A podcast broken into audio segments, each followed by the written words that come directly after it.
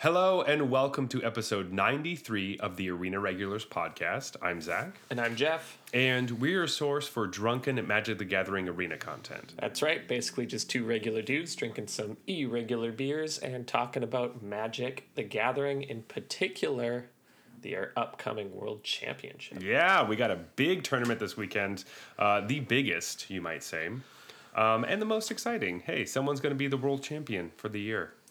Love it. Love it, love it, love it. Uh, but first, each week we both bring a beer. We drink Jeff's, then drink mine, rate them on a scale of bronze to mythic, and choose the best for last. So, with that, Jeff, what's on tap? Okay, this week I have something from the Second Wedge Brewing Company. Um, this is a brewing company from Ontario, from a place called St. Uxbridge. Not sure exactly where that is. I assume it's like northern Ontario or certainly north of here.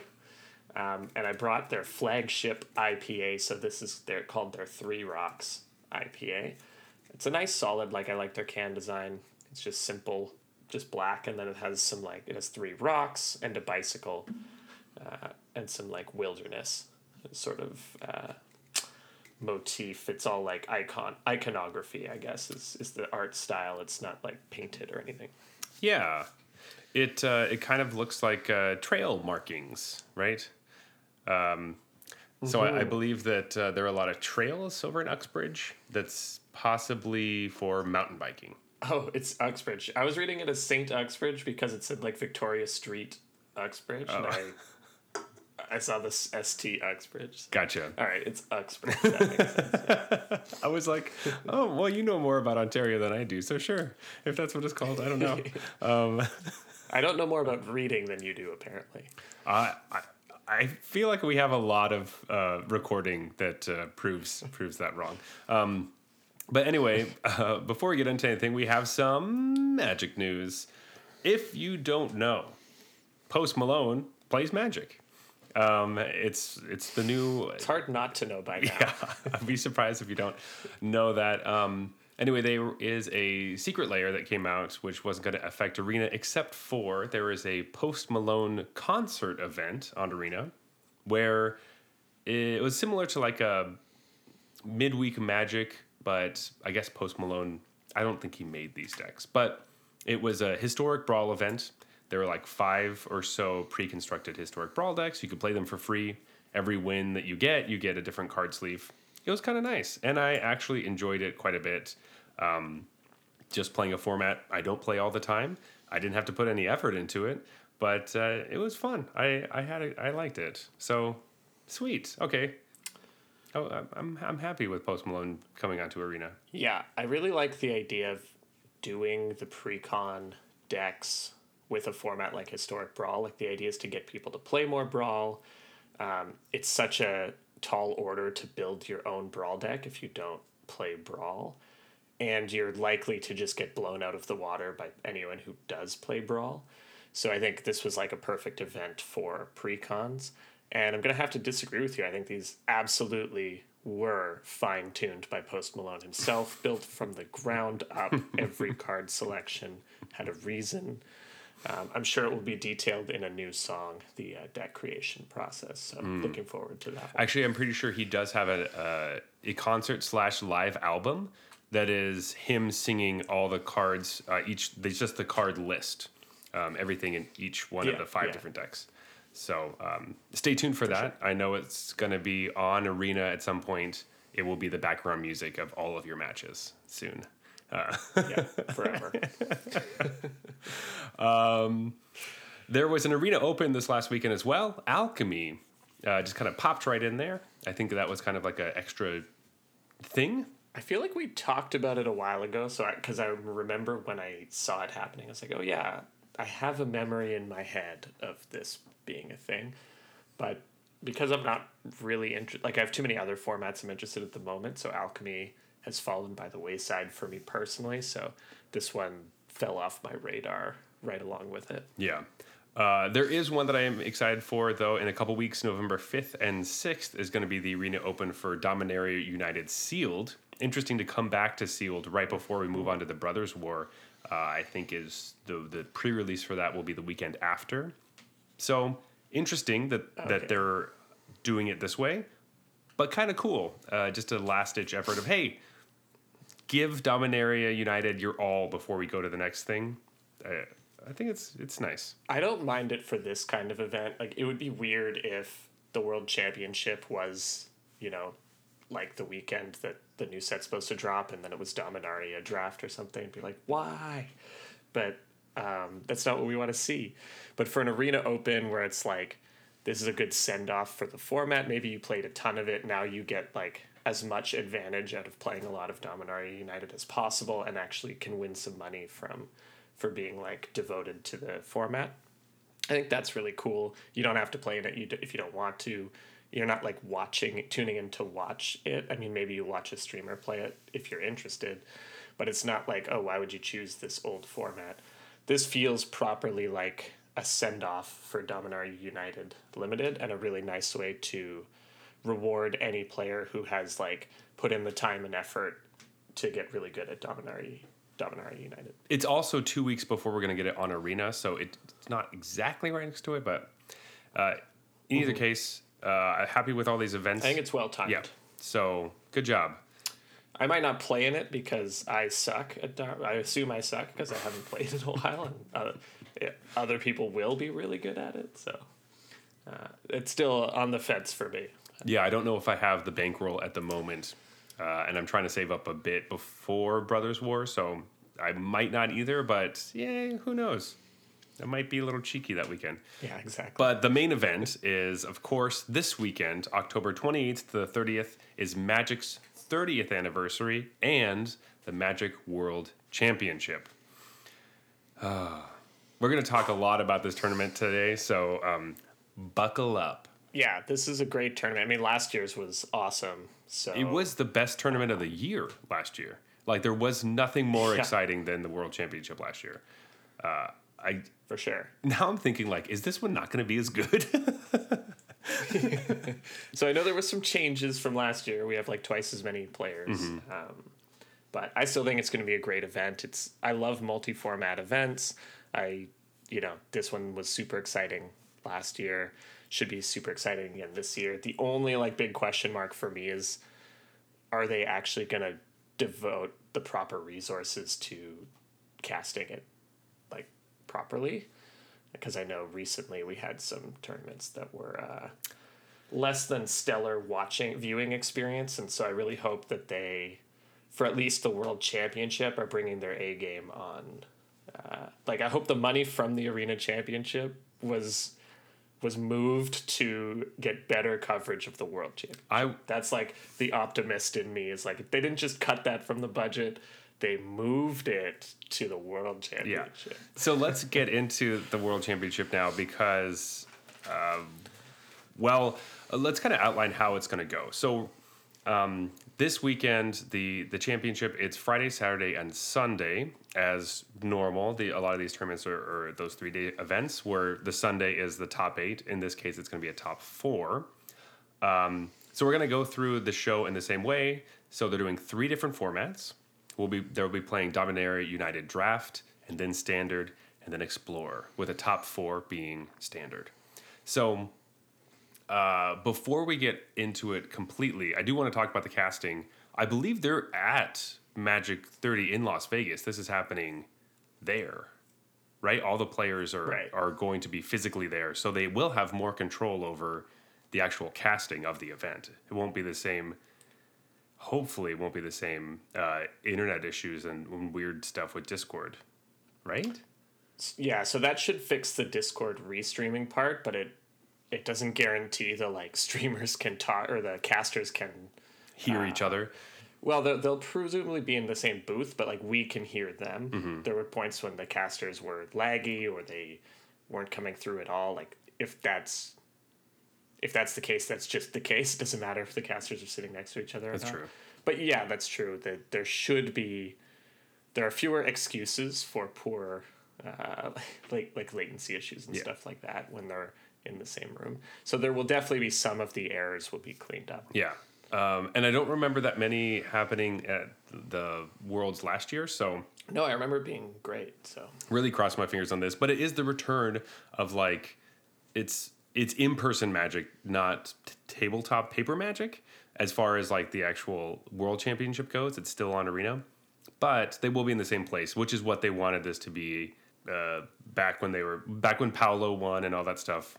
They were there physically. Yeah, those tournaments were awesome too. And there was none of this like uh, pasting one guy's screen over the hand. Like you could just see it. I think so. Um, those tournaments I remember being really fun to watch, like pre-COVID big arena tournaments where they met in person, like sat at computers back to back, like an actual esport kind of thing. Uh, so uh, I'm excited to see another tournament like that. Yeah, uh, I am as well. Yeah, with the fireworks and everything. We'll see if there's fireworks. Who knows? Maybe it's not in the budget. Uh, but the prize pool is smaller than it was last year. Um, it's five hundred thousand dollars instead of last year. It was one million. They they bumped it up after all the hullabaloo of it being smaller and then all that stuff and them giving money back and all that drama. Um, this year it's five hundred thousand for twice as many people. So I don't exactly know how that works out, but So I think when they bumped it up last year, they were like, okay, but we're still bringing it down because the problem was last year they they tried to like secretly lower the prize pool at, at the last minute. Like they announced a certain prize pool, players spent money to attend tournaments to like make it into that championship or spent their time. And then when it was time for, to announce the championship, they're like, oh, hey, by the way, it's going to be like a quarter million bucks. And then all the players were like, no, you said 1 million. Like, I don't know if I would have I wouldn't have done of gone through all this effort if the prize pool was four times as small. Um, so I think that when they were like, all right, fine, we'll give you your million, but just so you know, next year it's going to be smaller. Yeah. And then you're like, all right, well, now you know. Yeah, which is good. You, can't complain that it was like, no, I do want to say that there had been a lot of drama about all of the different sports, like esports stuff and magic coverage and, and all of those things last year. Maybe it was because we were covering it more because we, we don't talk about it nearly as much now. But is it a it's just a breath of fresh air that we don't it's not constant barrage of like WotC fucking up tournaments every other weekend. I think a big part of that is like paper events coming back. That's a lot of the competitive community gets to go play in like the RCQs or you know that new Pro Tour system that they've developed, and I'm sure there will be complaining when the first Pro Tour run rolls around. Yeah, but that I mean, when all that started, like since then, everything seems pretty great, and they're as transparent as we've wanted them to be, and that was about six months ago, uh, maybe a little bit more. And just, it, I'm just, I, I'm just feel like uh, just looking back at all that drama that I forgot about from last year. This year, I'm like, oh my gosh, there's other drama with Magic Yeah. 30 in general, and when some with some commander stuff and the prices for the actual tickets and things. But as far as the the pro players are concerned in the competitive events, uh, this does. I haven't really heard a lot of terrible, horrible things. So I think if that stuff is like background drama, there's always going to be commander and price drama, and like Wizards isn't always going to do make the exact cards and the decisions that everybody wants. So that there's always background drama. Of Yeah. Like, oh, this is so. Wait, is that is there? Uh, Is, so there, you're saying there is competitive drama going on? I just don't know about it because the Magic 30th anniversary edition came out and everybody was talking about that. Is that what you're saying? No, the opposite. When you were saying like there is price drama going on for Magic 30th and stuff, like that stuff's the bad background drama to me. It's like every new set there's going to be band drama, a little bit of band drama, a little bit of price drama, a little bit of whatever. Gotcha. I, I tune that all out now because I'm like, yeah, it's just unless it's over the like you know expected margin from a new set release of people calling for things to be banned. There's always at least one card. Uh, No, that's not- never. Other people saying Never. this card's too expensive. yeah. Think of all the like all the people absolutely like I would bet my my car that like Ob Nixilis will be banned in a week. It's like, okay, so where's that car, man? What's going on? I did see somebody post something about take it. Uh, bootlegger stash being like, "Hey, commander folks, did what's going on with this card? Didn't is it uh, ruining everything? Yeah, yeah. the- weren't you all complaining about it like a week ago? How it's gonna Yeah, totally ruin the format? what's going on? Uh, Because you're not actually you don't have to be accountable for all the crazy shit you say. You just get more followers by being a crazy like by yelling things crazily, and then when you're wrong, it doesn't matter. It's like politics. yeah, that's right. You just need attention um, because you just need. Uh, Nobody holds you accountable for the shit you said a month ago. Nobody remembers. That's the thing. That's right. There's a new thing you're yelling about, so like they're distracted. And we're all just drinking too much beer. Anyway, let's get Yeah. um, let's get back on track a little bit. But after saying how WotC is doing all these great things, um, uh, really excited that we're having competitive limited is going to be important for the best tournament of the year, and we have two other like two constructed formats. Last year we only had one. This is amazing. I'm really excited for this And it's the two best ones. and it's the two best ones. Um, the one thing is that I did read somewhere that the players are drafting their decks on Thursday, and then they're playing the decks on Friday. So I don't know if we're having Okay, so coverage of the draft portion. I think, which is a little weird to me because that's usually the most exciting part of the draft portion. And the actual games are the things that people don't like as much. I remember for some tournament where this was a thing, they contemplated the idea of having the players draft paper cards and then play their decks on Arena. So they would Oh. sit in tables of eight and they would record it like the old school Pro Tour drafts, draft with actual cards, and then Wizards would like grant them that deck or whatever on their account and they would play on Arena. I don't know if they ever ended up doing that. I think it was discussed and then COVID hit and it was like, oh, we're not doing in person, tournaments anyways, so like whatever. But back when it was like the tournament scene is moving to arena, Mm-hmm. but it's in person, that was what how they were gonna handle drafts. So I was, I was low key hoping that's what this was, Ooh. but it sounds like maybe no, it's possible. Actually, maybe that's why they're drafting the day before, Mm-hmm. because then it gives them time to like set up the decks and like make sure validate everything, Yeah. make sure it's right uh, before starting the turn Because what I'm crossing my fingers now, the thing is, the, the viewer's guide doesn't say anything about the actual draft. I still think they should be recorded, and I think they should have just one table of eight that has all the cameras set up for each person's face and hand, and top down, and everything, and then just have those people sit at the table that's the camera table, and they draft their their decks and you just go through each pod and it's like the first round you- do all eight and those people leave and go do something else. The next round of eight come in and do their draft and then you have the footage of everything and you can cut in together and tell the story about what happened the next day at least. That should be what they're doing or something like that. Um, because having no interesting story about what happened and what the story of their decks are from the draft is that's the most exciting part. So uh, there could be some really cool stuff going on with this actually. Um, i didn't think about drafting in paper. I that is awesome. So i'm hoping That'd be pretty cool if that's it would be really doing. cool. Because imagine you're at Magic 30 and they're like, oh, you can go sit and be a spectator to watch the World Championship draft in person.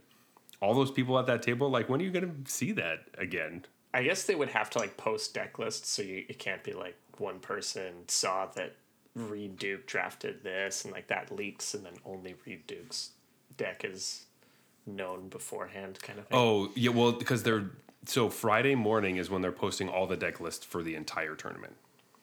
So Right. it would be the leak of like people would know ahead of time, but they have open deck lists for everything anyway. So I guess if you had extra that night to prepare. Um, but it is interesting to think like you get your cards and then you have the whole evening to not really build your deck, but think about it. Yeah, realize how you misbuilt your deck is probably what I would be. You know, I'd be like, "Fuck, I had twenty minutes. I built this deck, and now that I'm thinking about it and looking at it, I really should have done this." but I guess you know to like sideboard into the better deck every game. That's true, but go like starting 0-1 in your matches. That's not that's not a good plan. Not ideal. not ideal. But I mean, hey, who knows? The draft portion could not even matter at all, like last year, where um, not that it didn't matter. Or like the arena championship, same thing happened, right? Didn't uh, Sam lose like I don't know if he 0-3, but he had a really bad draft. I don't know if he went 0-3, but he yeah, it was a bad draft, and so you He didn't do like better than one two. I think he might have 0-3. I, I can't quite remember though. But then he just crushed the um, alchemy portion. yeah. So we'll have to find out. Uh, I do love that everybody's like, yeah, more limited. I want limited in um, these competitive formats, and then all the winners are like, I don't even practice it. Don't even have to because I'm so good at the constructed format. I forgot it was a part of the, the tournament. It is smaller, so uh, there are 14 rounds of the tournament. Uh, Friday is eight rounds, uh, so it's three of draft and then five rounds of standard, and then Saturday is six rounds of explorer. Uh, which is interesting because usually it's 15 rounds in these tournaments. So I don't know why they decided to do 14 instead, but they probably have a reason. Yeah, it might be just like events, like related to the the, the bigger event that's going on. That's true. Um, timing with the the venue and all that kind of stuff. There might be something exciting happening Saturday night. I don't know. Right. Who knows? And then we're gonna do a cut to top four for Sunday, and it's double elimination. That feels a little more reasonable in a top four though than in a top eight. The the whole double elimination, Just- like fall to losers, battle your way back kind of thing is it's long for a top eight. Like it's the whole day. It is the whole day. You are right that sometimes the top eight drags on, and like you do just watch the losing players more often, and the winning player you kind of forget about because they just like win in the morning and then they just sit there. Right. And then you, Which happened to Yuta, Yeah. right? Like Yuta was just sitting there. And then, although that one is just the perfect story because like Jean Emmanuel battled all his way back. Like I think he lost the first round or Mm-hmm. something in the top eight, and then just fought the whole way back. Uh, and then I think took a match off Yuta or something, and then Yuta won. Or maybe I think he got two 0 actually. he got two But- would yeah, in matches, but he had a, uh, some good games. I. I was like, I don't even care who wins. Like, this is a great story either. Yeah, and I think Jean Emmanuel was saying the same thing in some interview I read recently, uh, where he was just like, I just got there, and that was I just wanted to play some Magic, and it was great Right. because you could tell watching them last and he- year uh, how like he was just having a good time, and a lot of times he's like crossing his fingers, like I don't know, is this gonna work? And then they just be like, whoops, I guess whatever. they're both like smiling the whole Mm-hmm. time, and you could tell like Jean Emmanuel was happy for Yuta as well when he ended up winning. So Yeah. it's like this tournament could not have gone better. It was so great. I really loved it. and they're both in this tournament. So. Yeah, they really are. Um, hmm. All right, so we should get into a little bit of draft talk. Before that, drafting. Speaking of that, uh, if you are, are a long time listener of the show, you know that we used to draft players for all of the different tournaments that were happening uh, every few weeks or so in our Magic Fantasy teams. We never had a really good name for it, but Yeah, it's sort of like a fantasy league. Um, yeah, it was. It, I, don't, know what to call Yeah, it. it was a fantasy league that was just for us, and uh, well, we had fun. We liked it, uh, but And, and do you remember who ended up winning? I can't even remember who ended up winning the the league, but uh, yeah, it doesn't matter. It doesn't sure, yeah. Yeah. Jeff won. I had to buy him a bunch of beers. Oh, ah, I did. Right, right, right, right, right. Yeah, because you picked Yuta with your last pick. What a good pick. Yeah. What a good pick. But anyway, so we're going to do this every year just for the World Championship because it's fun for us. So if you want to stick around for that, wait till the end of the episode. But if you uh, don't, just a rundown um, hey, if you don't play fantasy sports, I understand. Maybe you don't like sports very much. That's cool. I do. Jeff does. It's a lot of fun. It's a great way to be invested in something that normally you're not super invested in. So if you want to watch the championship and haven't felt very, uh, uh, I don't know, excited about it, maybe pick five players and see if you win and you picked the right ones. It is surprisingly fun, Yeah. right? Because you just have, if you just watch a match and you pick who you want to see win at the beginning, then you have somebody to root for.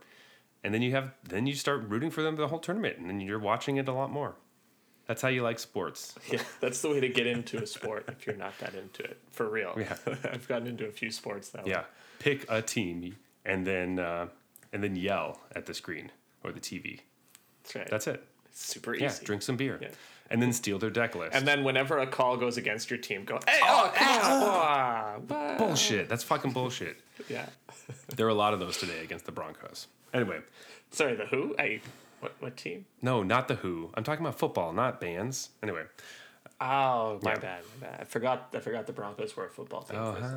yeah, I know. So irrelevant. Two and five. Anyway, uh, let's talk a little bit about draft. Yes. Have you been drafting a lot? I have drafted quite a bit of this uh, this set. I I feel like I've drafted a fair amount of it, but it was very front loaded. I haven't drafted it in a while, so I know th- it's weird that like Wizards has gotten so good at building draft formats now that they do have metagame evolutions. It's also probably like partially a result of just the information sharing that goes on today.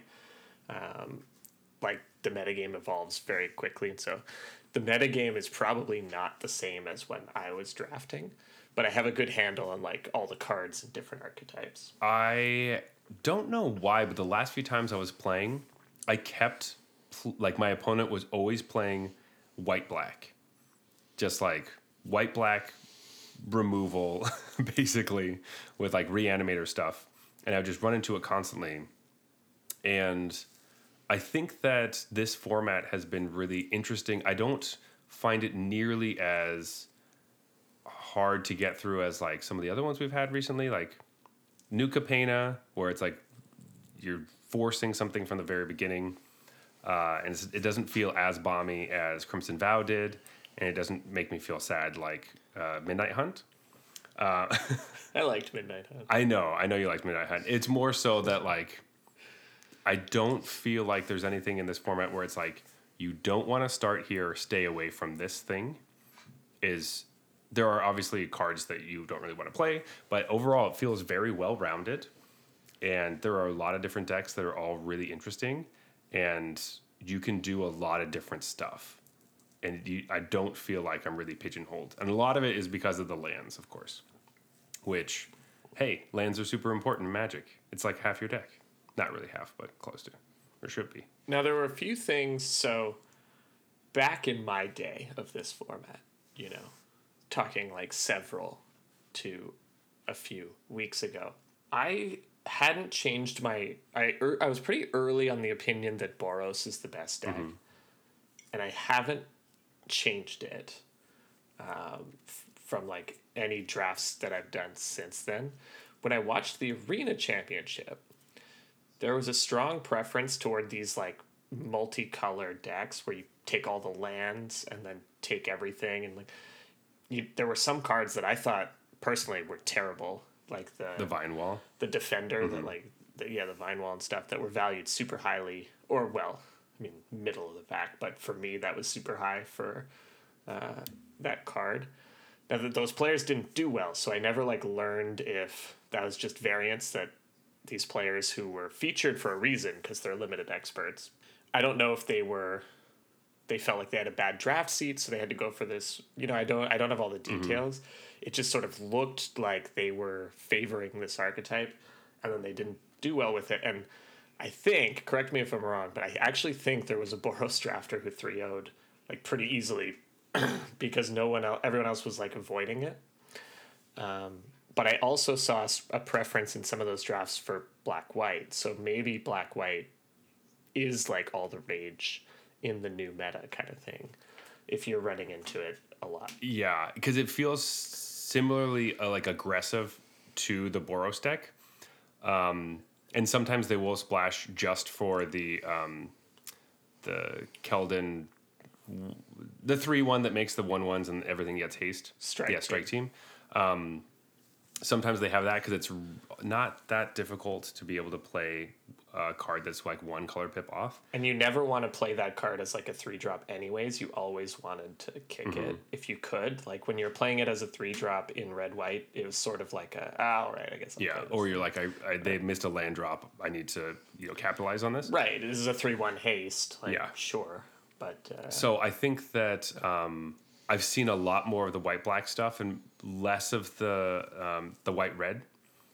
But I think part of the vine wall thing and like wanting to prioritize a lot of lands is just because obviously people want to be able to op- be open and play a bunch of different things, but also I don't know if how much the defender deck plays into that because a lot of people are taking some of these like you the vine wall is like u- utility where you can fix your lands and you're also waiting for your wing the the chaplain wing mantle chaplain So if you're like already in a place where you can play any color, and then you open any card that's close to a sweet defender card, you jump right on top of it because the amount of games that you just lose to that one fucking uncommon is absurd. Yeah, but for me, the vine wall is only something I would take if I already had a chaplain. Whereas these people were just taking it. I don't know. It feels like this card essentially just goes and gets you a land, sure, but it's like it's so slow and, and the rest of the card does nothing, so it's not Yeah, two for one. Maybe it saves you two damage at some point or something. Like I don't know. This card stinks. it's. I don't think it's terrible, but I understand that it did seem like they were valuing it fairly highly uh, in that draft. But I will play that card, and it is helpful because every once in a while you're like, I need a two drop that helps me get all my land drops because my big spells are really important, and I have to be able to cast them on time. That's why I like it, and it blocks, Uh, so it saves you some damage at some point. So I don't think it's terrible. I've never played it and was always happy when my opponent played it, and to me that means it's a bad card. But obviously, like the players who were picking it are better than me, so there's something I'm overlooking. Yes. But in my in my style, it's like I don't know why people are taking this card. Um, but I always felt that white was the best color, and that's part of why red white was so strong. So black white being strong also doesn't like I I also liked black white when I was drafting. And I wonder if black white on top of what you're saying that it, it has the some similar aggressive components where it can get under some of these multicolor durdle decks. I wonder if it's also just good against red white. And so that like warps the metagame in this weird way where like sure maybe red white's the best against most things, but then black white is also good against those things, but just really good against like better in the that matchup. That, that's the thing that that dynamic that often happens that sort of shifts what the quote unquote best deck is because everyone knows there's a best deck, but then this deck beats it and also is good. It's like second best otherwise. Can still go under the, the which makes ones. it the best Yeah. deck. Yeah. The other thing is that um, because I think green is really good because it has a bunch of the fixing for all the the off color kicker stuff you want to do. But domain is super strong because of Meria's Outrider, the the five mana four four red card that just domes them for five. Lava axes the shit out of them, and then you just attack for four, um, which is just the best. And um, what is And then it randomly has reach because, Yeah. like, yeah, this card also needed reach so that you didn't lose to It has a bow. Like, this card didn't need reach. Yeah, guys. it did. It's so good. Um, so that card, and then you're also playing um, all the pump spells that are awesome because this draft format has sweet pump spells, and you can win the game out of nowhere. it's awesome. You can spend one green mana to give your creature plus five plus five sometimes. Oh, amazing. Why would I do that when I could give seven creatures plus two plus one and trample? Yeah, because this, this way you, you attack and your opponent's like, I don't know, they have a couple, whatever, I just won't block. And then you kill them. so much better. Either that or This way kills them if they don't block. too. maybe that's why you don't like the um, the vine wall, just because like you just go around it all the time. But if you have something bigger, it's like this fucking It- chump. yeah, it never stops Yeah. me. I'm like, oh no, it blocked a one one. What am I gonna do? I'll incidentally kill it with the pump spell I was to play anyway. Yeah. and trample over it, by the way, just for an extra damage. Like, Yeah, I just always get in the situation where I would like value that card so highly, heroic, uh, whatever it is. yeah, you take it late or like mid. Like, It's just I think yeah, the amount of times you want at least Yes. one, so you have to value it somewhat highly, but you don't have to take it early. Well, the it's one of those weird cards. the Like, amount of times where it's like pack two, pick ten, and I'm like, okay, it's time to pick this. I take it next pack, there it is. I'm like, all right, well, I could have had another. I don't know, maybe not a two drop, but some other creature that is like, ow, I just wish I had more creatures in my deck. Damn it. I, I think that's it's just my own emotional thing. but if you didn't take it, that that it wasn't coming in the next pack, Classic. and then you'd be without one, and you'd be like, my deck Yeah. stinks. so so frustrating um, but anyway I've just been having a lot of fun with this, and uh, I think the the like clear two color archetypes doesn't feel as solid because most of the time, like everyone has dual lands, and anything can be coming from your opponent on most turns. You're just like, it could be a lot of stuff. I don't really know um, what's going to happen, which makes the keeps it really fun for me. I don't know if people feel like that's really good or not. I stand by the off kick, off color kicker being awesome Hmm. because it's still like so interesting. Of oh, I maybe I just have a two color deck and I have a few lands. Like, do I want to splash for a kicker ability? or not. Yes or no? Maybe I have a couple kicker in blue and one kicker in red, and I'm like white black. Like, what do I splash? Is it worth it to play a tapped land versus just having better mana that comes into play untapped? Um, just for the possibility of kicking this card at some point, how powerful is that kicker? Like, all of these things are just super interesting questions that are happening during gameplay and also during the draft and like deck building portion.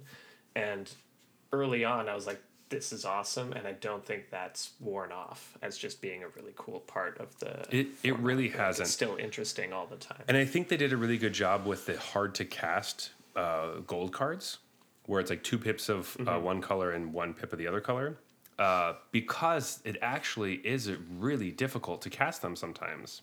Where you're like, man, I really want this in my deck, but I just don't know if it's gonna fit, or I didn't build my mana base right. As opposed to when we have hard to cast cards in like Ravnica sets, where you're like, well, it's it's two colors of Yeah. each of my colors, so I'll be able to cast it at some point, kind of thing. Um, where, Right. Or sets with like just treasure tokens are everywhere. and you're like, oh, it doesn't really matter. It's like, yeah, whatever. Yeah. No, So I I've been happy with all that. So I'm really excited to see what these pro players do. And if you're right, if Boros ends up being the best and people continue to just like not talk about it. They're like, wow, these the Gruul aggro domain is going to be the best because I hear love, people love that deck, and uh, uh, it's just like, we'll we'll have to find out. But um, I don't know. It feels so much better to not have to attack my opponent and just dome them for five with Meria's Outrider. And then when they kill it, you bring it back and dome them again. The thing is, Meria's Outrider is totally fine if, if it's hitting them for two on when it comes into play, and sometimes three. Like that's still totally reasonable. It doesn't have to doesn't do have five. to dome them for five. A four four reach that deals three damage on ETB is like a great limited card. So That's true. You're right. But it's fantastic when it does five.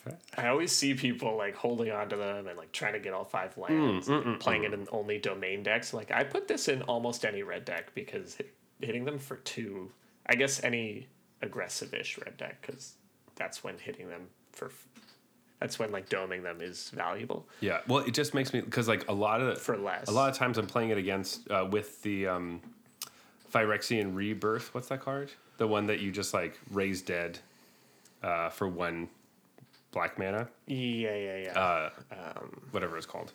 Um, but then you, the kicker's green. Um, where you play your your Meria's Outrider and they're like, oh, I'm going to kill that because I can't deal with a four four right now. You're like, thank you. Now I can pick it up and play it again and kill you without attacking.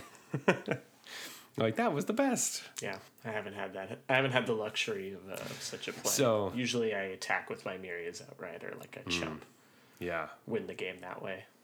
Well, you can do both. You can play it and attack, and then they trade with it, and then you pick it up again and play it again. Feels good. Um, anyway, Jeff, uh, we should probably move on. But before we go, uh, what do you? I know what you would do if you were playing, but what do you think the pros are going to do? What's going to be the the kind of archetype or the deck that you're like, yep, I was expecting a lot of people to try to target this and and kind of force their way into that archetype. Yeah, I think it's interesting because I do think Boros is the best, um, but I don't think it can support that many drafters, right? Like, it's not so good. There are some formats where it's like, oh, green black is the best, and the cards are so deep that oh, okay, there's no format where green black is the best, but like green blue black is the There you go. And the the cards are so deep that like four people can draft it. I think Midnight Hunt was a bit like that. Um, like white blue was the best deck, but blue black was second best and could support like three drafters at the table. So blue black was everywhere. Um, I think if there's two red white drafters, their decks are fine, and if there's any more than that, it you're not going to end up with anything good. So I suspect that it's going to sort of revolve around that, and it's this weird thing where okay, the aggro deck's really good, so you don't necessarily want to commit to a slow durdly deck, but you're not sure people are going to get the aggro deck. Mm-hmm. And so if they're just mid range, then the durdly deck goes over the top, and maybe that's what we were seeing in the arena championship, um, because these players are the best in the world. That means they get a little more mileage out of slower decks. Like this is just a thing. Um, the more turns that you play, if you're a better player, then the more likely it is you're you essentially are going to win. You get to leverage your skills in a longer game more, and so these better players te- will tend to prefer slower decks. So I'm gonna say that uh, we're gonna see a similar thing to the arena championship, where we're seeing players really value staying open by taking lands, and then they're gonna end up backdooring into these multicolored domain decks because they made that their priority to stay open. Because some of the best decks, you only can really go for them if if if the seat is there. Yeah. I, I, I definitely agree. I think that people are going to stay open, and the players that know when to, the player that can do the best at uh, picking the lands at the perfect moments will be the, the, the, the best players. The ones that can um, know when they have to sit back and which lands are the ones that they need for their deck. Not just any land, but of course, I think the green ones uh, are valued less because you would rather put a forest in your deck uh, for fixing, and you would as opposed to just like an island or something. Um, So I, I just think that they'll do better at that. But ultimately, I think the player that opens Sheoldred will do uh, the best. I think whoever like I would force Boros, knowing that other people are going to be a bit timid to jump into it, and then probably be the only Boros drafter at the table and just crush everyone with these stupid durdly decks and their their vine walls Yeah. that I don't care. Perfect. All right. Well, Jeff, I think we went a little bit longer on. Calling it now, someone three O's with Boros. Okay.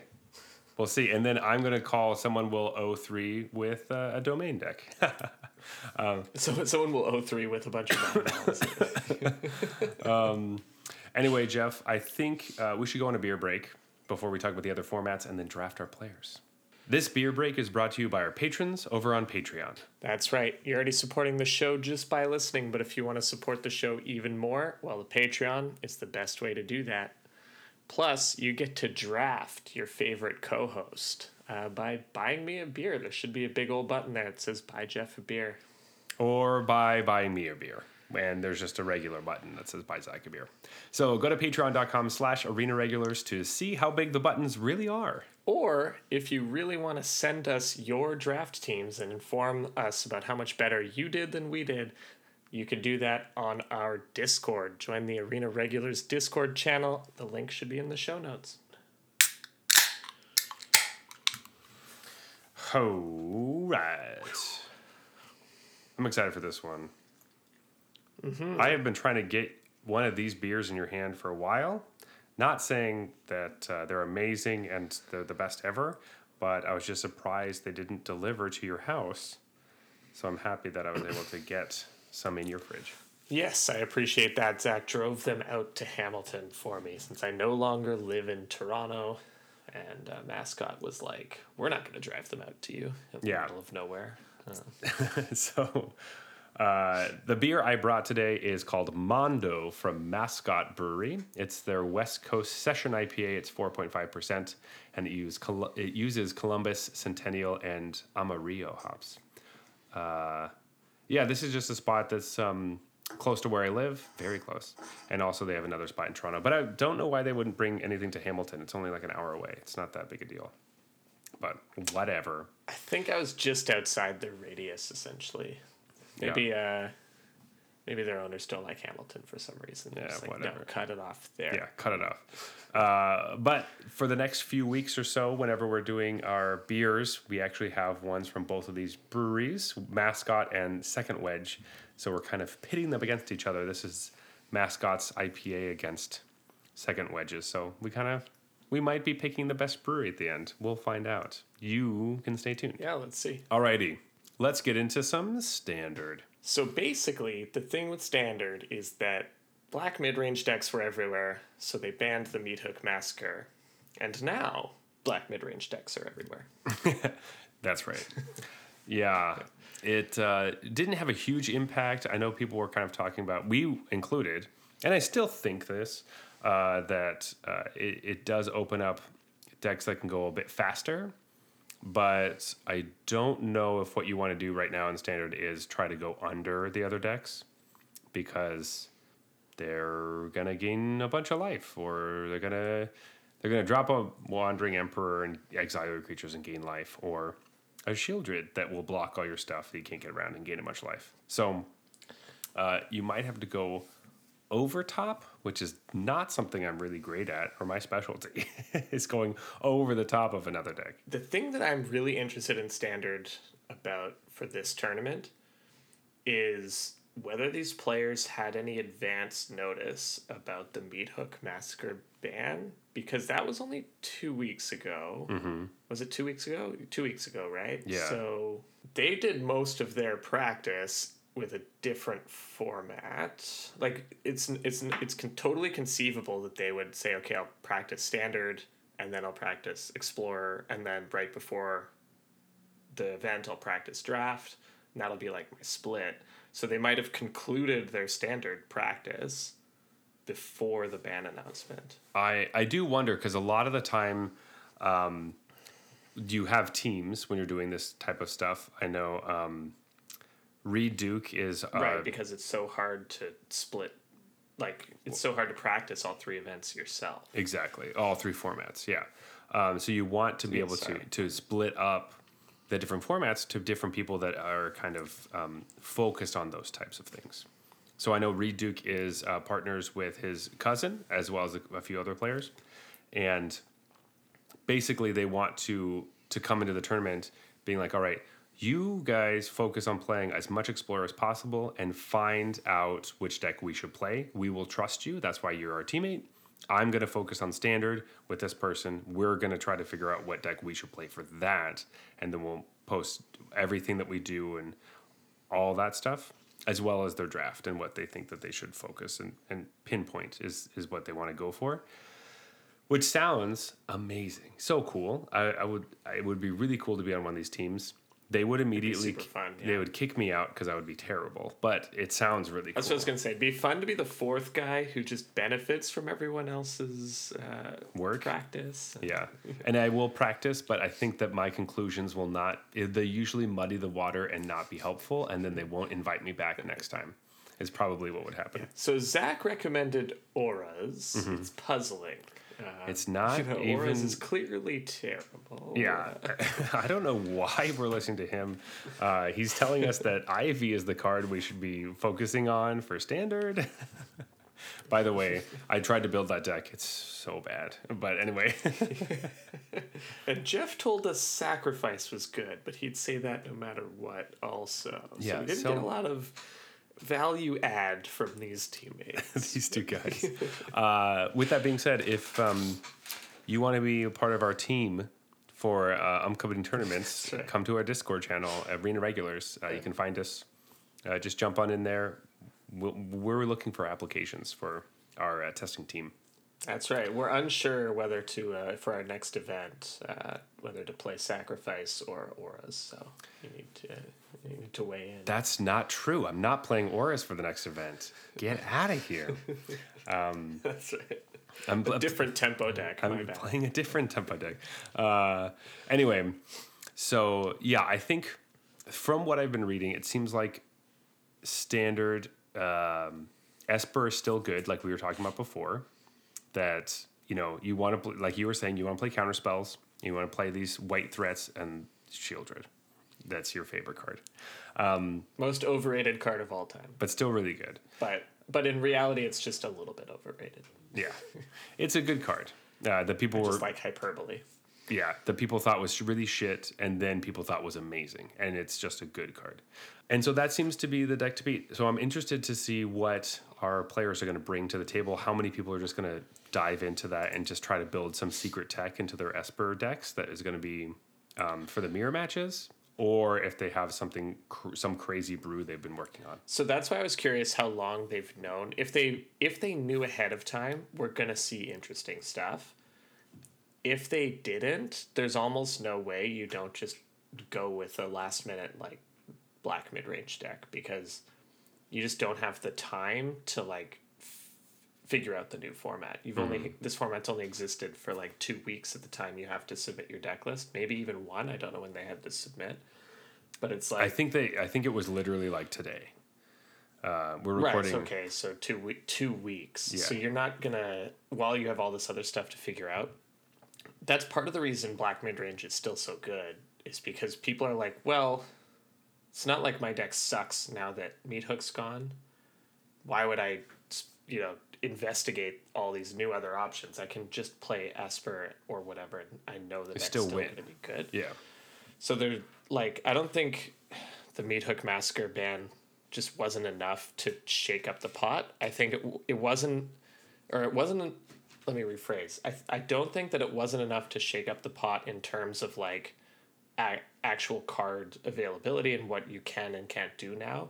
It wasn't enough to shake up the pot in terms of I'm not incentivized to go try all this other cool stuff because this deck's still good. Um, so we could still see if some people were like, or maybe even anticipated the ban and knew like, okay, tokens or something.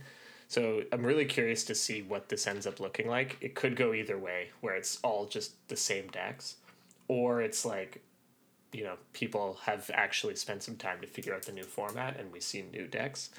Um, I think that's really cool. One thing I will say is there was a standard challenge on MTGO recently.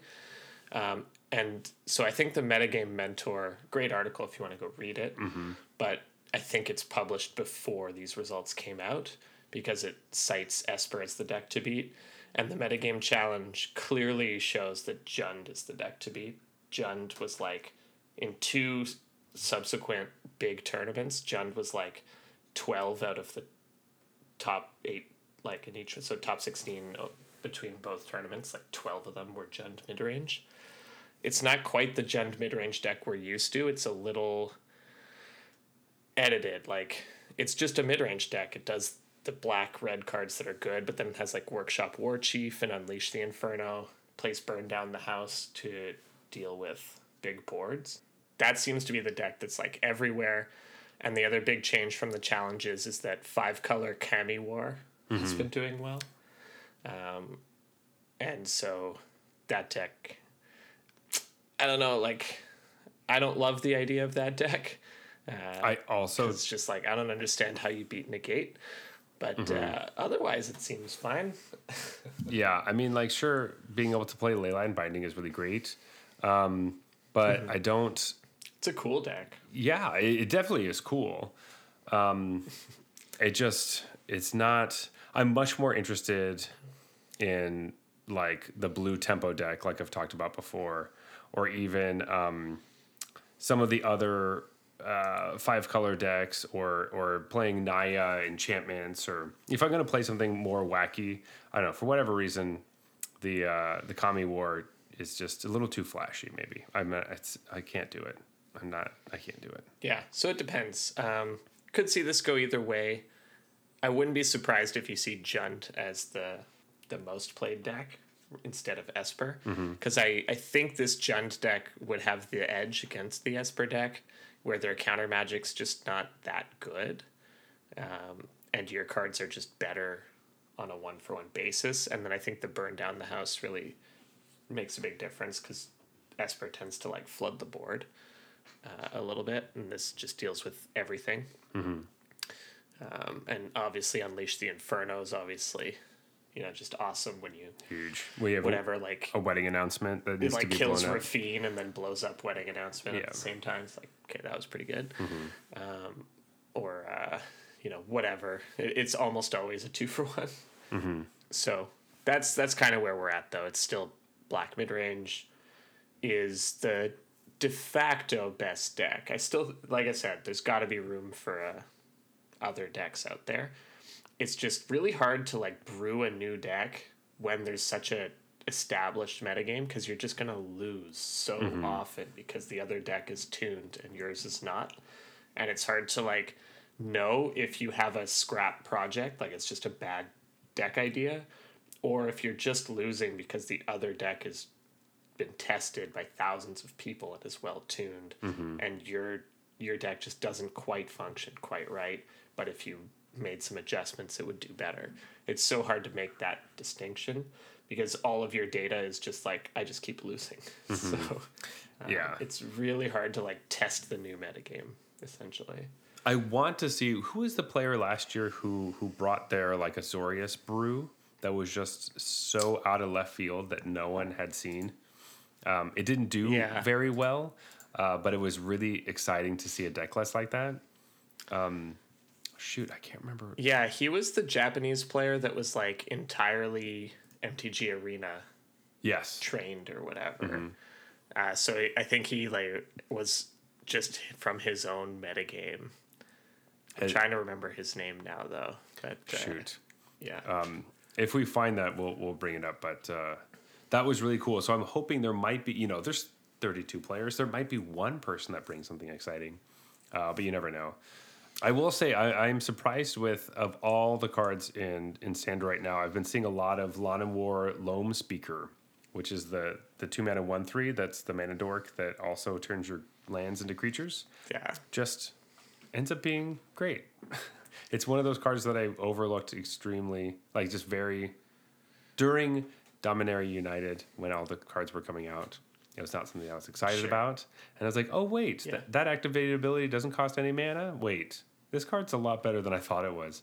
I don't know why I didn't even. I just brushed past it completely. Yes. Uh, I'm still not sold. Mm-hmm. Every time I've played against that card, it's been bad. So I still need it to convince me. But it has been growing in popularity. So I assume that maybe it's small sample size for me. That this I've just or the type of decks I tend to play or whatever. But I'm always just like, well, this card stinks. Yeah, Uh, and then you know, similar to the the fine wall, I guess. yeah. I'm gonna need I'm gonna need to lose to it once, and then I'll be like, okay, I get it now. I guess I was just thinking that this card was like just complete garbage, like absolutely worthless. And um, I, I don't know if I'm looking at it I as still think that that's it's thing. one in. I just was wondering if if it's like it's one in a green, but it's not the fucking what's the the Kirin uh, enchantment Why does your Llanowar Elves cost two mana? Get that shit out of your deck. because it turns a creature or land into a creature. It's so bad. It's so bad. It also taps for I- any color. uh, I'm willing to be wrong on this one. Yeah. But there was like a Gruul aggro deck that was popular early on that Oh, involved no. this card. No, was no, like, no, This no. makes no sense. That's well, you don't put mana. Okay. Yeah, you don't need a two mana mana dork in your Gruul aggro deck, but um, I think in Um, the, by the way, just just to interject quickly before I forget, I think it's Noriyuki Mori. Noriyuki Mori. That's right. He was my player last year, and he didn't. The name just popped into my head, and I was like, I gotta say it because I'm gonna forget. It once is. we keep talking about how this elf sucks. That's absolutely. I don't think it sucks though. I like it in these gen decks. I've normally seen it in them uh, because there's a lot of colored pips and things. But anyway, let's uh, let's move on. Let's go to Explorer. It's standard. Um, yes. because this is uh, more of a format I've been playing uh, a bit more as uh, I and Jeff are I and Jeff perfect wonderful drinking IPAs man. Um, Jeff and I are going to be playing in a Pioneer tournament, but I am only uh, practicing that tournament by playing Explorer instead of Pioneer. Hilarious thing is I've been testing my playing Explorer as well, and then you Mm-hmm. posted that in the Discord. I was like, yeah, it's, it's kindred spirits. We just need to play on Arena. So yeah, so it's like, like, a- hey, all of these vital cards to my deck are not in the format. Can you think of something I could play that tests it? yeah, a little bit, and then I'll learn slight replacement. I'll like learn how to play those cards on the day. Um, that's basically what Yours was like Spell Queller. I'm like, dude, there's no Spell Queller equivalent in I know, but so I'm playing Bant Spirits in this tournament, but uh, uh, that's the plan. But I'm like, I I'm not practicing with Spell Queller, which is like the most important card. So, I'll say Paulo is like the best approximation. I didn't think of that, but when you posted it, I was like, that's probably the best approximation because it's like an in. It's a three power flyer that interrupts them. yeah, so I'm not completely off off my rocker. But uh, anyway, uh, it, it is interesting playing the wrong format for a tournament that you're practicing for. So but I've had I've had a different problem. Not that my cards aren't legal, but that my deck involves four Fable of the Mirror Breaker, and I want to play this tournament in paper, and I'm not going to spend two hundred dollars on my Fable of the Mirror Breakers. So I know that I can't play this. I can't choose this deck because like I don't know anyone who owns these cards, and I don't want to buy them. But Arena just makes it so easy for me to play that card. I'm like, oh yeah, Liliana, Fable of the Mirror Breaker, like all of my red black lands. Like this deck is great. Uh, and then I'm like, wait a minute, I actually have to buy these cards. Yeah, the plight of the arena player. See, this is why arena's awesome because it's cheaper than paper magic, and everyone likes to pretend it's not. I don't know why, but it really is. Fight me. Don't you get it, Zach? When I buy my Fable of the Mirror Breakers in real life, I can then sell them. I'm mm-hmm. not going to, but I could in theory. Yeah, whenever they get banned or something other another card is better and the card is no longer any good, then you'll sell it and it loses all its value. Anyway, Hey man, that's how I roll. Buy high, sell low, baby. yeah, that's how it is. Actually, for me, it's buy all the cheapest versions of the cards and try to sell them higher and pretend that they're not actually as bad as they are. But long story short, we've both been playing some Explorer. Yeah. Um, I don't know how. Anyway, Jeff, do you want to start? Okay, best deck is Rakdos. I don't think there's much, and I think that's true of Pioneer as well, by the way. But all right, best deck I think is Rakdos, and I don't think there's too much dispute about it. It was the best deck a while ago, and then the new sets came out, and all the black cards were really good, like Liliana um, and Sheoldred. I think the, they're playing now. Yeah, although Yeah. I'm not 100% sold on that, but you can only play so much Kalidas, right? You can't play four, so I'm fine as like one of them's going to be a Sheoldred. But you still got your Thoughtseize, your Fable of the Mirror Breaker, all of your Bone Crusher Giant. Like all of these are strong red and black cards. Same deck as it was before, it just literally got better. They cut some of the worst cards in the deck and improved them with like Liliana of the Veil, for example. Um, the list on the metagame mentor isn't even playing Chandra. A little surprising, um, but I think that's a metagame call if you're going to cut the Chandras. And it's playing Kroxa, which it depends. I don't love Kroxa because I find so many people have incidental graveyard hate that Kroxa ends up being like target player discards a card, which is awful. yeah. Um, but, but hey, I mean, the this is what I've seen Kroxas online and stuff too. and Yeah. Yeah. They're they're rough when So- when they're there. They're um, I think as soon as Graveyard Trespasser became a card, it was printed. That's the thing, right? And- And uh, Hive of the Eye Tyrant. It's just like this Crox is never going to see the light of day. Mm-hmm. Like you might make my turn a little awkward where I attack you with Hive when I didn't want to do that Yeah, that turn. and maybe you have to. but is that worth it, really? I don't know. I it, it's definitely not as good as it used to be, but uh, um, yeah, especially because black is so strong, and that's the that's the thing. It's like it's not just that graveyard hate is incidental. It's just like black is the best color or one of the best colors you want to be playing it, or you're gonna have that matchup a lot, and especially in the mirror for this, it's just why you just you kind of want to stay away from graveyard strategies, and that's why again I say that the Greasefang decks when you're playing these, you really want to play a Greasefang deck that can win without the combo. Like you want to be able to just have high card quality, and and be like, yeah, Yeah. you you want your combo to be like a, oops, I won because some things happened in the right order. Great, uh, and not all in on trying to. If you can't play Parhelion two, then you're gonna lose the game. Then you're screwed. Like it's just not gonna be great. Just play good cards. I think you need just higher card quality. So graveyard decks, stay away from that. Yeah, I don't know. I mean, that's the perfect segue, I guess, mm-hmm. because Abzan Grease saying it's probably.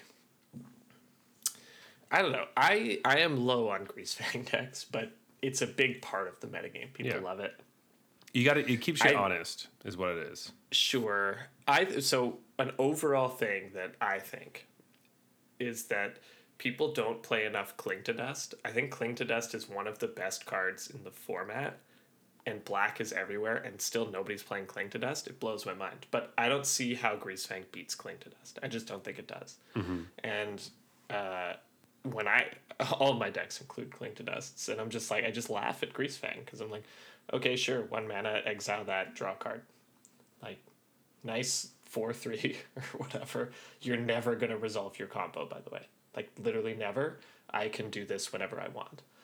Um, so and obviously I'm playing instant speed removal. Like it's just so hard for me to lose to Greasefang because I have instant speed removal and then cling to dust as well. You know, this metagame challenge talking about like uh, Leyline of the Void. like, just play Cling to Dust, man. Leyline is so expensive and is so bad, like half the time if it's not in your opener. Like, Cling to Dust is always good. It draws you, it gains you life or draws you cards, whichever one you want. Uh, anyways, that's that's my like overall criticism of the format. I'm gonna make my second ridiculous bet that you're gonna see people, you're gonna see the pros bring play Cling to Dust. Um, Okay, all right. especially especially Reid Duke. I know that guy loves Cling to Dust. So I'd be surprised if his deck doesn't doesn't include it. I mean, he loved rogues, and you also love rogues, so I understand why you play Yeah. Cling to Dust. It's a great card. It's good. Um, and so I I don't know, Greasefang like the deck list I'm looking at, it doesn't pass the bar that you just told me that this can win without the combo. Like in the meta, if you look at the metagame mentor list, it's like Stitcher's Supplier, Raffine's Informant. Like, how Yeah. all in are we on this fucking combo? That's why I. St- and it just folds to like instant speed removal or a cling to dust. It's like, I guess it has a Seeker's Chariot. You could win with a yeah, Seeker's Chariot. that's what I was gonna say. That Asika's Chariot is really the the card you want to play, but some of these other things, I don't know if this is the version you want to play. And I still think you shouldn't play Raffine's Informant. You should be playing Seasoned Hallowblade, but because that is a threat, and you can discard something at instant speed. Uh, which is whenever you want, and that's when you want. You don't want to put your combo into the graveyard on your turn and wait their turn to do it.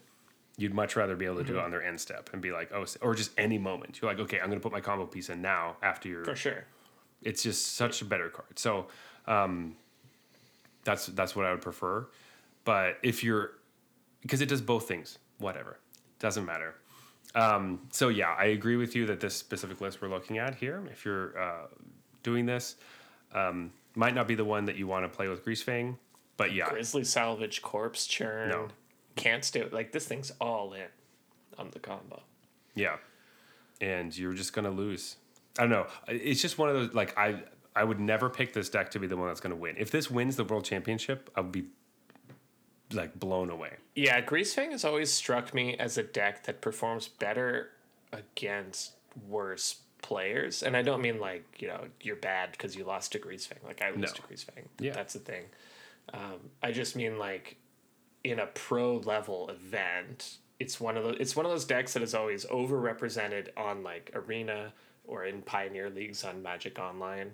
But then at the big time it doesn't perform as well because it's harder to it's harder to sneak that stuff by a pro player than it is just a whatever Me. person on the ladder who's just looking to get to the next game if you grease fang them Yeah. or whatever. All of us regulars here on Arena.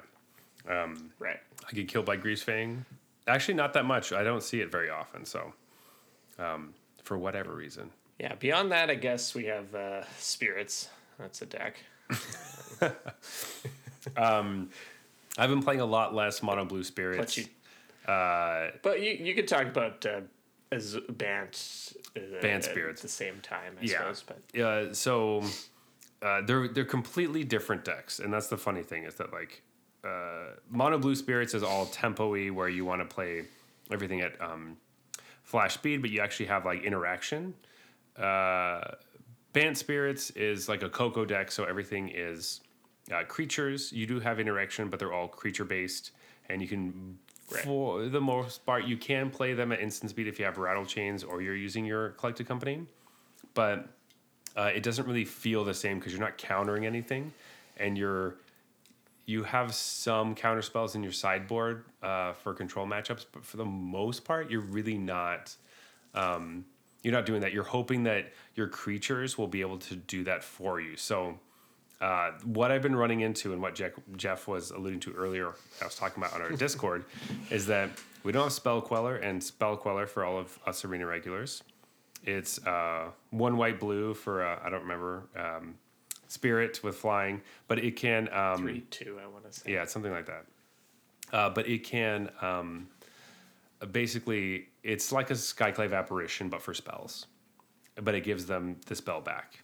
So as someone's playing a spell, you can steal it for a while until it dies and then it comes back.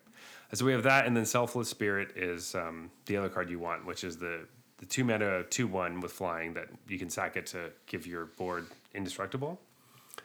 And those are the cards that you kind of go into. So if someone's board wiping, uh, you can Coco into one of those two cards, hoping that you can either sack yourself a spirit to save your board, or Coco their uh, cheap wrath out of the way. Um, we run into some issues with uh, Explorer because Bant Spirits is not part of the metagame because it's missing two really important cards that make it a Right. deck. So uh, I've been trying to find other pieces to play instead of that, just to prepare for this event. However, uh, you could play mono blue spirits uh, almost exactly the same. Uh, the pioneer version is just like you're not missing any cards, and so the explorer version is what you're you're getting. Well, as we get more cards for pioneer, this will stay fairly fairly similar. I I do like it. I sometimes feel like it just doesn't have enough oomph. I'm not. I can't get in enough damage sometimes. So Yeah. especially when they have a lot more it's a lot of like one for one interaction and it's difficult to deal with some of these the, the card quality of some of these Rakdos decks you just can't they're two for one in Right. you constantly and you can't do a lot about it so um, and you're just not killing them fast enough Yeah, and I was gonna say exactly that, uh, especially like about like mono blue spirits for sure. It's like sometimes you just lose the game because your opponent plays better cards than you. Like mm-hmm. individually, your cards are not that good. I mean, come on, you put Ascendant Spirit in your deck. That actually, that card has continued to rise up on my list of like, okay, I actually like it a bit better. It has like killed people, and I'm like, wow, I would have lost this game if I didn't have Ascendant Spirit. So, But you can you can have hands where you're like, oh, I have two curious obsessions, a spell pierce, and like uh, you know, a slip out the back, and I'm like, well, this sucks. I have to mulligan this. I will do nothing. Yeah. Um, or I could activate my Faceless Haven once I get to like nine lands and put all the shit on it and attack them. and then That lose seems like a all of t- them. tough plan. Yeah. Yeah, so exactly. Card quality is a huge issue with the deck. I've never felt mono blue was good enough to make up for that card quality issue. I think Bant is Bant doesn't really have a card quality issue and has a lot of the same aspects. So I think in Pioneer it's a lot more appealing to play the Bant version. I think you almost have enough to play a Bant version here. Like you just your timing of your Cocos is going to be different. You're not countering spells, so you you're more of an end step Coco kind of thing. Like mm-hmm. they board wipe, you end step the Coco. But uh, just weird with rattle chains because sometimes you want rattle chains in an instant speed. Like if you're trying to Coco for rattle chains, ooh, it's that's a sketchy maneuver. But uh, yeah, I, I think Bant could still be a deck in Explorer. Yeah. I it- just think people have sort of defaulted to mono blue. it's just not it, it's not going to show up at the world championship right like no one's going to play That's probably true. yeah Yeah.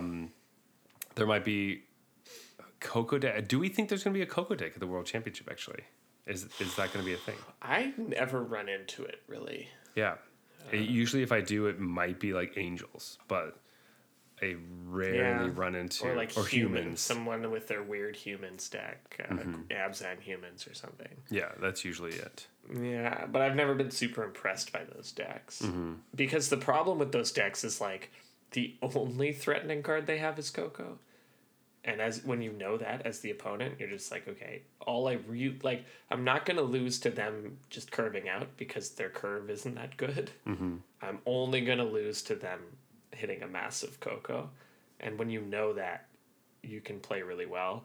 When Coco decks really crush you is like when they have a threatening curve out and you have to respond to it and then you just get blown out by the Coco because it's like you have to wipe my board or you're going to lose, but I'm just going to replenish it right at the end step.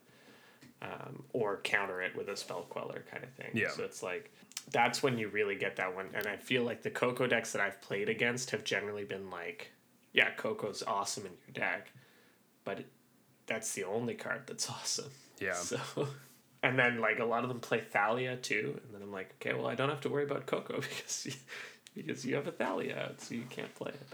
Uh, and I always find that hilarious, where it's like, right, well your turn four sucked because Mm-hmm. you played Thalia on turn two, and I didn't kill it because I know you're a Coco deck. Again, that's the only card I care about, so let's make that cost five. Sorry, that's hilarious. Um, yeah, so I, I don't really, really expect to see it, but like you said, if anything, it'll probably be. No, I, I just don't I don't I don't think it's gonna be a really big player. Yeah, I don't think we I don't think we have it. Um, one deck I do expect to see is control.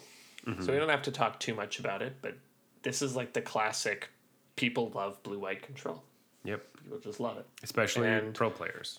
Right. And to be fair, like Teferi Hero of Dominaria is one of the stronger cards that exists in the format. Like if blue white controls a deck, then Teferi is like one of the best cards in the format. It's just about he only goes in that shell, so if like a slower blue white controlling deck is not a thing, he's not going to show up but it's like it's a very real reason to want to try blue white controls that you have access to Teferi. And so people are going to try to make it work. Um, because at the very least, Teferi is going to win you a few games. Like he's going to steal some games. So this deck can never be that bad when you're running Teferi and Wandering Emperor. Yeah. Like just those two cards alone, you're going to win some games. So. Yeah, and we recently got Supreme Verdict added to this format, um, which is a game changer. So I don't know. I've never been super impressed by it. I've played against it a few times, and like it's not like I always beat it. Sometimes I lose, but it's just it hasn't really struck me as the like. Sometimes it just doesn't get there. You know what I mm-hmm. mean? And that's weird from a control deck where it It tries- controls the game, it counters my early spells, or it wipes my board and then counters what matters, and then just doesn't get there. Mm-hmm. And I'm like, oh, all right. Like you didn't hit your. Sometimes the Wandering Emperor doesn't matter that much. You didn't find it Teferi, uh, like your Shark Typhoons didn't matter that much. You just didn't get there. Mm-hmm. yeah, which is always what I hope. Uh, it never seems to be the case, but that's what I. Uh, I feel like I always run into the wandering emperor on end step. Uh, you can either deal with it or not, and then they're going to Teferi the next turn, and you're like, well, I kind of wish that I dealt with the Teferi instead. Um, tends to be what happens. I often just leave the Wandering Emperor alive. Yeah. Because it's not that good against the type of decks I play usually. yeah, it's very good against the ones I play, so I uh, it's usually fairly bad. Yeah. for me. I'm like, if you're gonna make a two two or whatever, and then maybe put some counters, like that's not what your deck does, so that's not that threatening. So I just don't attack stupidly, basically, and don't let you exile my stuff. But yeah, you you always have to be worried about Teferi because that's the card that beats you. None of the other cards in this deck beat you. So it's like, okay, I have to not lose to Teferi. If you're playing something like Spirits, then Wandering Emperor also beats you. That's where that's why the deck gets better. yeah. But, yeah. Yeah. Yes. Though that yeah exactly.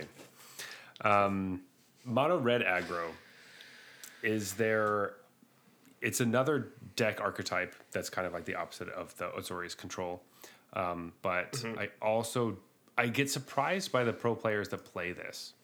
Um, I know Riku Kumagai has played this in a few different tournaments, so I don't know if he's going to be interested in bringing this to the the championship, but um, I just tend to think of him when I'm thinking of mono red because sometimes he's like the only player playing it and he does really well. I do think of him as an aggro expert. Like I know he sort of made his claim to fame with mono black aggro when that wasn't even really a thing, uh, which was also sort of a like a math heavy aggro deck, and that's what this mono red deck is as well. It's like the old Torbran plus Embercleave thing. Yeah. uh, and it's hit a few upgrades in historic with like Kumano faces, uh, Ka- Kakkazan uh, as just a great mono red card. And the other thing of note that I'm seeing in here is like from those old school days of that deck, uh, you maybe didn't have access to like Burning Tree Emissary, and so obviously the Explorer version is naturally going to put Burning Tree Emissary in because it's just the best way to like bl- it's Shit- like, shit a board out, yeah. red egg yeah exactly sometimes you just win because you like played a one drop and then you played two burning tree emissaries on the next turn and then you get to Embercleave the mm-hmm. turn after that Yeah. yeah okay that's ridiculous I, I'm really excited. Like I like when mono red is in a tournament because I do like watching how it interacts with other decks. I don't enjoy watching a lot of the same types of decks deal with each other all the time. I, I do like blazing fast like you didn't expect this one or let's let's see how you can deal with this matchup.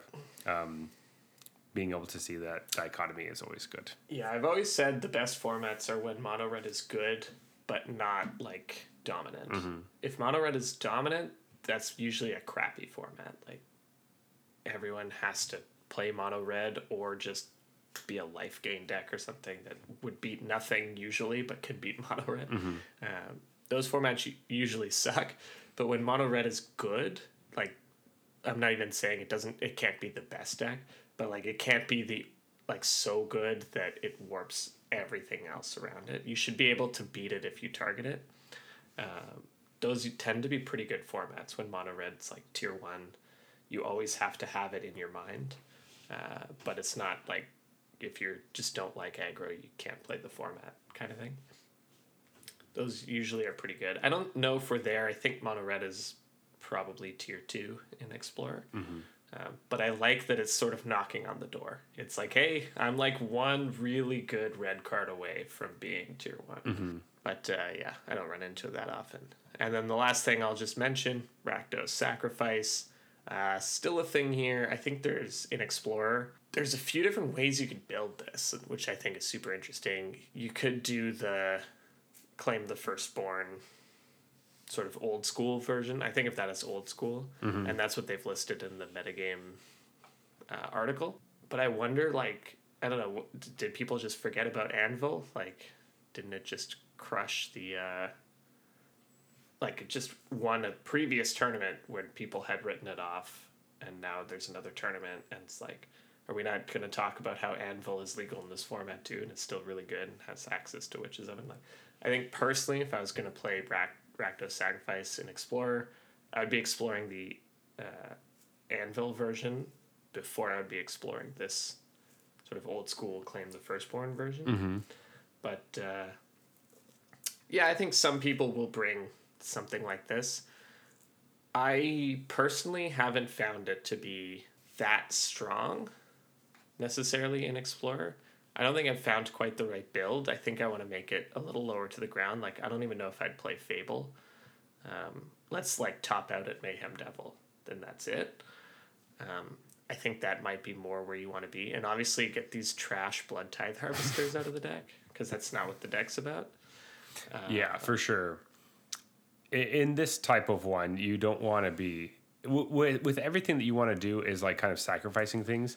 Blood Tithe Harvester is not what you want to be playing, um, though you do get the blood token. But um, I Right, but that's all you get, right? Like I Mm-hmm. don't care about like sorcery speed killing an opponent's creature in this deck. That's not. What yeah, because then you want to play. Um, if you if you care about the blood token, you should play the um, the other one, whatever the other vampire. Um, right. but the one drop. Yeah, the one drop. Um, I I just think that I would. You were saying you wouldn't go to the claim the firstborn. In my mind, this is the deck that I don't want to see because it always wrecks me. Because claim the firstborn is the card that I fucking I should clarify. I'd have it in my seventy-five, but I Yes. I don't think it'd be like main deck for claim. I guess like, Like this ver- this is a different type of. This is like the old school Mayhem Devil sack Mm-hmm. decks, and I would still play Mayhem Devil, and I'd probably have claimed the firstborn in in some number across the seventy-five. But I think you really want to be doing the Anvil version of this deck, and being a little lower to the ground uh, and sort of relying on the best thing you have going on is Cat Oven plus Mayhem Devil. And instead of going like weirdly halfway to mid range with Fables and Blood Tithe Harvesters, I think you should go all in on the like, I'm just playing a different game than you, and I'm gonna ping you out and like chump block your stuff and like that for me that's where you Yeah. play anvils and uh, um, experimental whatever the synthesizer. Yeah. and I've never liked Unlucky Witness personally. I wouldn't play that card. Sweet. All right. Well, there you have it. Um, that's kind of what we think about Standard and Explorer. Jeff, let's get into our draft. All right, excited for this. Here we go. It's been a while. It's been a year. Uh, so, as always, I have the ceremonial toonie to see who's going to pick Love it. first. Uh, how we're going to do this is we're going to pick five players uh, and just going back and forth. Um, and uh, you get one point for each match win your player gets. If they get to the top four, you get an extra point, and if they win the whole thing, you get one extra point. Um, and the winner of the th- whole thing uh, gets bragging rights. And hopefully, I will be able to brag at some point about. I have enjoyed those bragging rights, so Yeah. I don't want to give them up. Yes, I, I know you have. All right, Jeff, are you ready for me to flip the coin? Of course. You're gonna call it in the air. I mean, I could tell you right now, I'm going to call tails, but I'm gonna I'm gonna call. I don't want you to influence your flipping power. Right, I will catch calls. it and maybe I'm psyching you. out. I'm gonna hit it on the I'm back of my hand. So just don't get mad because sometimes I feel like you've been mad when I do that. Oh my god. All right, here we go. Well, it's interference. All right. unless it came up tails, then It's it's, coming. Then it's valid. Tails never fails. oh, it's But heads. he flipped it on the back of his hand. Yeah, that's why I I shouldn't have told that. him I was, I was. I shouldn't have told him I was voting tails. Yeah. That was my All right. mistake. So it's this is an interesting place to be, getting first pick. Uh, there are 32 players. Obviously, we're not even close to picking all of them, uh, like we were, we were picking last time. There are a lot of really good players in this tournament. I think the person that I want to have on my team, and I'm most excited to root for, That's been my selection methodology as well, because all the players are amazing. Yeah. uh, is the player that won last year because obviously I want a repeat. Uh, so Yuta Takahashi. I'm going to pick him to be on my team. Because I, I, I, I, I love a dynasty. I'm, I'm sorry. I just, I do. So I was ready for this, and in the event that I had to pick second, I felt it was only fair that I selected Jean Emmanuel Depraz Oh. as they finished second last time. Okay. That's good. Uh, I also really want to root for them. So That's a that's a good pick. I will be taking my my second pick and another player that I love to watch and I know you also love to watch, so that's part of why I'm picking them, of course. Uh-oh. Is Reid Duke Um, yeah. because you know, maybe maybe Reid's going to play Cling to Dust. Um, I don't know. But anytime I can steal a player away from you is something that I, I really enjoy. So All right. Well, I can neither confirm nor deny whether I was going to select Reid Duke and Mm-hmm. with my next pick. Uh, oh, I have tough. There's two I'm considering. But you know what? This person has just blown me away last year in just being consistently amazing in mm. almost every event. And they were actually an old Pro Tour champion from a long time ago and recently came back to the game and just continued displaying dominance. And so if they're still practicing as hard as they will before, I think they're going to be a great pick. So I'm going to select Jan Merkel, who has just been uh, unbelievable mm-hmm. in recent mm-hmm. times. Absolutely, absolutely. I I I see you. I see you. I um, for my next pick, um, this is someone who was really great in the last several years, and um, did win the tournament that they were in. Uh, Eli Kassis, just because he he's really impressed me and everything he's done, and being able to just like cheer for him is always good. All right, I only have two more. Oh, jeez, All right, happens fast. happens so fast. That is who I was considering as, as between Jan and Eli. Okay. I think this is another really want to uh, watch them succeed. And this person generally brings new, fresh decks that are like, it's literally a deck only they could do well with. And so I'm going to choose Shota Yasuoka because I want him to do well and I want to watch him bring some crazy deck that I'm then going to try on the ladder and I'm going to get blown out. But uh, he's going to win with it. So that's that's what I'm looking forward to. Yeah, he's crazy. I uh Shota was also on my list of, of players. So You just can't not root for him, you know? yeah, it's really, really impossible. So I'm gonna pick my next player. I have two different choices. And I I like them both. Uh, I'm gonna wait on one of them. The other one is I want to watch their career a little bit better. I'm not gonna bet on them just yet, but I will be picking Zachary Kiihne because his name is Zach, and that's really important to me. Yeah, that's it's very important. I mean, he also had an amazing season. Yeah. But all right, it's getting tight. It's getting tight. There's so many options and so few picks. You know what though? I think this is a strategic pick, but also it's a great player. But I think I'm gonna select Logan Nettles. I'm gonna try to counterbalance the Reid Duke pick a little bit. I 'cause I think they'll be on similar I, deck lists. I was expecting a Logan Nettles pick from you after I picked Reid Duke because I, knew that if you picked Reid Duke, I was going to pick Logan Nettles. So That's right. I'm right there with you. I got it. I got it. All right. So my fifth and final pick, I wanted to pick someone who was more of a challenger and not necessarily part of the whole group of folks um, from the last few years. And this is a person that I just love following them on Twitter and hearing all of their thoughts about everything magic because I almost always agree with them. Jim Davis. I almost picked Jim because I was, but I was like, no, I could leave him to the last pick because my thoughts were exactly the same.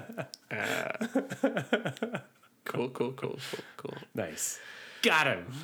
Oh. Got him. Ooh, that's tough. Uh, in that case, hmm, I didn't expect to be sniped. Oh, that just Actually, that's the best. I love there's no one I would rather snipe than Jeff. okay, I'm gonna turn. I'm gonna turn full gear. I'm not taking a challenger. Then I will take Yuki Ichikawa. Okay. because you know what you know what he's been very good recently and i know that he he likes sacrifice decks to some degree so uh, don't mind rooting for the potential red black sack player Nice. Well, Jeff, uh, let's just read off our players for our teams very quickly. Um, so I picked Yuta Takahashi, Reid Duke, Eli Kassis, Zachary Kiihne, and Jim Davis. But Jeff, what's your team looking like? I picked jean emmanuel depraz jan merkel shota yasuoka logan nettles and yuki ichikawa So please look at a list of players, find a friend, uh, pick a few players, and uh, watch the tournament this weekend. It's gonna be a lot of fun. Uh, maybe put some money on it, or a beer, or something. Hey, yeah, there we go. uh, we'll do a round. How about that? We said we weren't gonna we weren't gonna bet something, but we'll bet a round. That's that's easy enough. A round of Yeah, I'm beers. good with that. Yeah. Anyway, oh sure he wants to bet now that he knows he won the coin toss classic Zach, uh, cheating the system. yeah. All right. Well, I'm pretty stoked for this tournament. I hope everyone out there is as well. And we are going to last call. So, as always, we're going to rate the beers we had this evening and pick the best for last. Um, our rating system is based on the tiers in Arena. It's uh, bronze to mythic. And uh, this has nothing to do with what tier you are in currently because, hey, everyone's in different tiers at different times. Nothing against you. Except for bronze beers, they are trash. They are horrible. You have to pour them out down the drain. Uh, you can't finish drinking them, which means they're really that's really bad. Yeah, silver beers are macro brews or beers that just uh, they're not that interesting. They don't have a lot going on. Gold beers are fine, but you don't really think about them very often. But you you'll drink them if they're in your hand. Platinum beers are a step above that. You would put them into your hand. Uh, these are solid. You'll drink them again. Diamond beers are exceptional. You would recommend these to your friends. These are the ones that you um, bring to parties and uh, you know show up at the barbecue with. And Mythic, these are the best of the best. These are the uh, the contenders for the world championship of your favorite beer. Mhm. All right, so Jeff, tonight we had two IPAs, and we have to pick which one we liked more. I think I have my pick. Do you have yours? I think so. All right, here you go. Three, two, one. Mondo. Mondo. Yeah, Okay, let's talk Mondo. good beer. I liked it. Yeah, that's what I have to say. Um, I think as I'm getting older, session IPAs are much more uh, my speed. Um, older, as in like you know, the, as we've been doing the podcast, um, something that has a lot of flavor and punch, but isn't Approaching your fourth decade. yeah, jeez, um, isn't freaking like eight percent anymore. I'm like, you know what? I like these four point fives that are delicious. I can drink a bunch of them, and I'm chill. I like that. Yeah, it's just it's sort of like I'm trying to pit the session against the IPA because they are sort of different. Like they have different goals, I guess. But this, it was just very refreshing. I'd have that West Coast like citrusy appeal to it that I really like. Uh, and honestly, it just went down. Like I, Yeah. we were halfway through talking about stuff, and I'm like, I'm almost done this beer. Like I've just been, I've just been taking it down. Um, so it is a bit different. Like an IPA, it's going to hit harder, harder than a West Coast, or sorry, than a session IPA. Um, session IPA is meant to sort of be relaxed, laid back drinking. But I thought that this did a better job of hitting its target than the IPA did. Yeah. Um, like this was just really refreshing and chill to to hang out with. Yeah, I liked it. With that being said, uh, actually, no, I could get more of these. Um, Jeff, where are you gonna put this? I I'm on a I'm on a cusp between platinum and diamond. I think this one still landed platinum for me. Um, I think that was my I think I need a little extra like pizzazz. I needed a like to be wowed Yeah. for diamond rather than like meeting right. expectations kind of thing. It is what I was hoping it was going to be, um, Right. which was very like, yeah, I like it. Nice. It's Right. good. It's solid, but uh, that's where it's staying. Perfect. Platinum for that.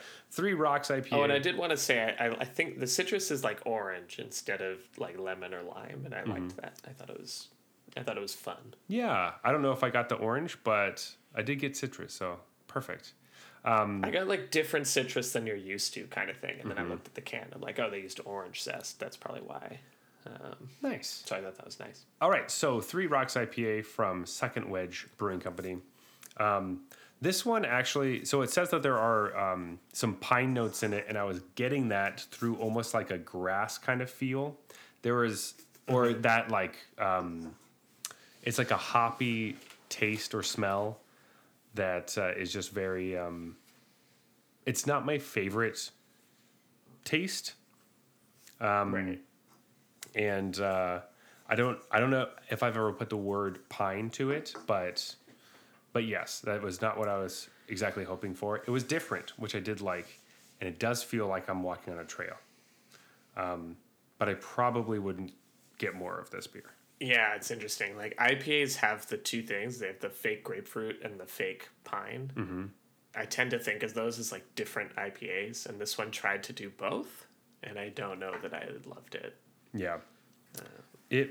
Uh, I liked the, the beer as a whole is is good, and I I'm a, I'm very excited for the other beers that we have from this brewery. and I want to try Yeah. them. Um, but I think pine specifically isn't what I'm looking for, and um, could be different for different people.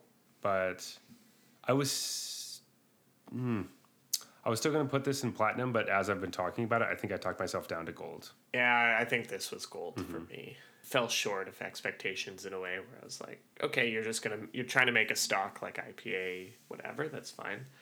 Uh, but then, just didn't love it. Yep.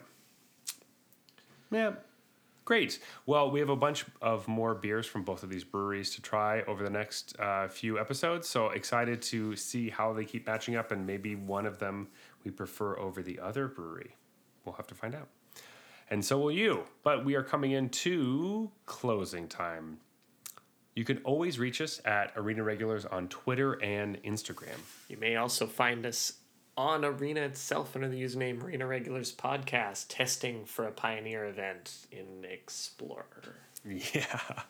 Uh, you can find me personally at Zeulberg, that is Z E U L B E R G, on Twitter and Instagram to tell me why I'm using the wrong cards in my fake Bant Spirits deck. But, Jeff, where can they find you? Yeah, they can let me know which fake cards I should play uh, instead uh, at Blues Brews MTG on Twitter. Uh, but the real way to get me, if you want me to respond uh, slash read your message, is to join our Discord channel. Again, the Discord channel uh, is in the show notes, so find the link there and then come message me. Please leave us a review on Apple Podcasts and iTunes. Follow us on Spotify and any place that you are listening to us right now. Subscribe to our YouTube channel. Come to our Discord. All the things. We just love hearing some feedback, and all of that uh, helps our algorithm. So, yeah. This has been the Arena Regulars. reminding you that certainly somebody is going to 3 0 the draft portion with Boros, and a bunch of people are going to be playing Cling to Dust in Explorer. Good night.